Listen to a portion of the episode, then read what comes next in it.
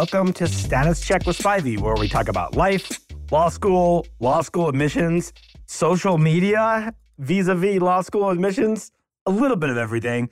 If you're used to our intro, we're going to hit on the rules of Reddit and ostensibly other social media platforms. And let me be clear by rules, I don't mean I think you should follow any of my rules. I don't have any for you. Obviously, every social media platform has their own set of protocols, procedures, rules that you should follow. But what I'm really talking about is things I've learned being on message boards in higher education and admissions, essentially since the very first message board. That was like lawschooldiscussion.org, I believe. And we're talking about 2006, maybe 2008. I don't know. The first rule, which I think is the most important to bear in mind, concerns whether admissions officers are reading message boards. The answer is yes, they are. Probably more than you realize in just about every school from time to time, and some every day, are looking at what people post on Reddit and other platforms, particularly Reddit, of course. Now, there's good news and bad news here. I mean, the bad news is every year there's going to be some jerk who sounds off on the school and then the school will read that. They're not reading every post, far from it what they're doing is they're Googling their school's name and they're trying to get valuable feedback, but also to see if anyone is unhinged about their school. And if said unhinged person has made up lies about a school, this happens, by the way. People make up lies about schools, about people. I mean, it's happened to me a number of times. And if you find that that person has outed themselves, and the easiest people to find out who have outed themselves is schools because they have all the data in the profile and the bio and the information, et cetera.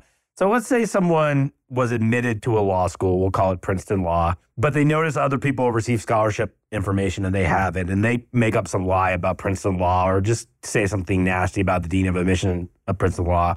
But they have enough posting history, and I have two podcasts on doxing yourself where they've said things that are aligned with things in their application, at minimum, you're going to see that person probably never get any scholarship money, right? If they're being horrible towards the dean of admissions, the admissions office making up lies.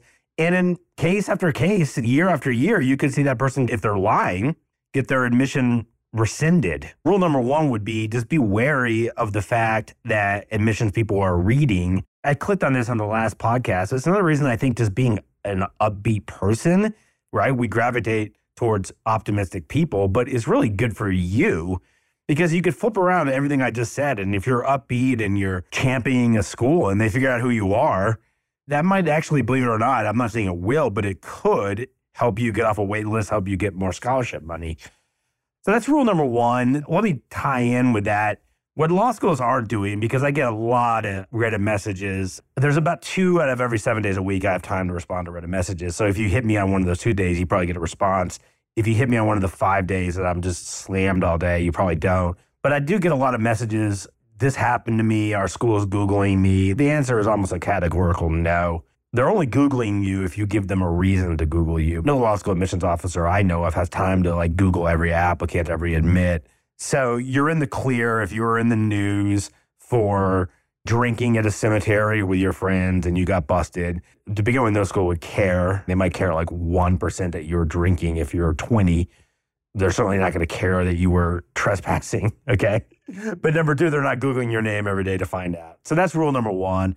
Rule number two, and I think this is what made me think of this podcast, is we've noticed over time the message boards, Reddit, et cetera, start off with a sort of a team centric ethos, everyone's in it, but then over time, it can evolve to where some people see it as a competition, insecurities. We all have insecurities. They exist on a spectrum and we have different triggers of those insecurities. But trust me when I say we all have them. But some people will get insecure if they see someone's name too much on Reddit, if they see some other people getting into a school they covet. And then the worst of some people come out. Not everyone. I actually think it's pretty endearing that most people on Reddit are supportive as they are to one another. I bring this up because the timing is ripe for this. You see maliciousness, hostility, made up stories, things like that. You see it come out. I would just say the best antidote for that is number one, obviously, don't be that person. The people that are doing that have long lives ahead of them. There are deeper underlying things going on if you're making up lies about a school, a person, a redditor, a poster, etc. or if you're just being vicious towards strangers. But number two, I just wouldn't get involved. I would just let the thread die. Threads go away very quickly for good reasons. They should. So I just wouldn't participate. So that would be, it's not a rule, but that would just be something we've seen that we've noticed and advice to give. Rule number three, a Redditor hit this the other day, and I love that they hit this, is just because an admissions office says something doesn't mean it's absolutely true or universalizable to any other admissions office. So many years ago, schools averaged LSAT scores. And then the ABA started only asking for the high. So US News only got the high. So then they see your scores, but they really only took into major consideration the high score. The other scores were almost irrelevant.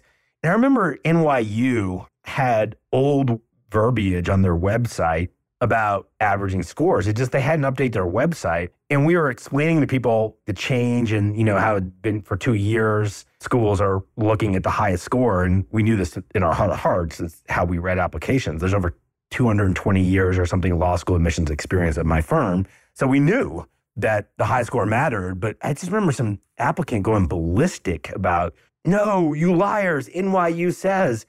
Well, okay, if I'm buying a car and the car salesperson says to me, you know, this car, blah, blah, blah, there's a part of me that's going to say, well, yeah, this person wants to sell their car. Admissions officers are hired to sell their school. So I'm not saying anyone out there is outright lying. I'm saying you need to always triangulate anything, including what I say. So if an admissions office says, you know, we prefer people applying earlier rather than later, well, maybe, but they don't care if you apply in September, October, November. But law school admissions offices, pre-law advisors, LSAT prep companies, other admissions consulting companies. Certainly, people on Reddit that said, I know I got admitted for this reason. Well, no, you probably don't know why you got admitted. It may have been your personal statement on Dungeons and Dragons, but it very well may have been your 180 LSAT that you're not telling the world about. Triangulate as much information as possible before you universally believe any one thing. And this also happens to law school. Someone will say something about a law school and everyone will like demand that that law school apologize but sometimes behind the scenes we know that it's actually not the case. It's sometimes not always. It's a lie it's a fabrication it's made up or there's two sides to the story. And i think some threads get out of hand.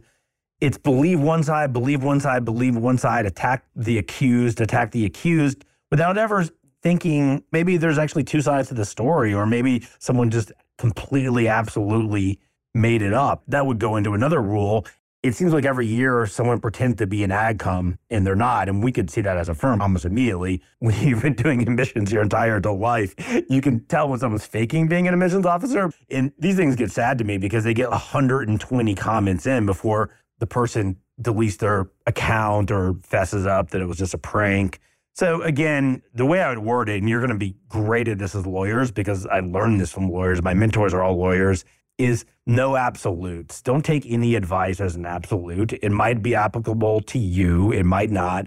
It might be real, it might not. I always try to triangulate what I read. Rule number whatever, because I'm not really counting, is there's going to be periods of slowness no matter what cycle. This is obviously a very slow cycle, but it, every cycle, it seems, after having been on message boards for many years, it seems slow because again right now if we're at 60% applications submitted we're not even at 50% admits going out.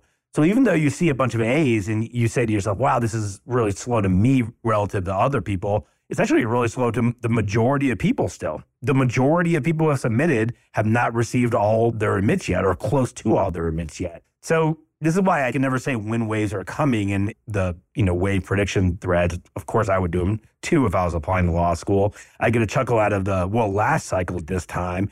These were the admits that went out because every cycle applicant pool is different. Every cycle is different. This cycle is particularly different because no one knows the weights of the U.S. News and World Report metrics. So that would be another one. There's probably many more. I just was thinking about this podcast this morning and these, I think, are the big ones to me. I just really worry more than anything for the vast majority of people on these message boards cheering each other on, trying to get solid information. I worry that the information becomes more warped and more hostile towards the end of the cycle. And the institutional memory on Reddit law school admissions is one year old. Everyone runs off. But then the new crop comes in and it always follows this predictable pattern of optimism early and then defeatism and catastrophizing later.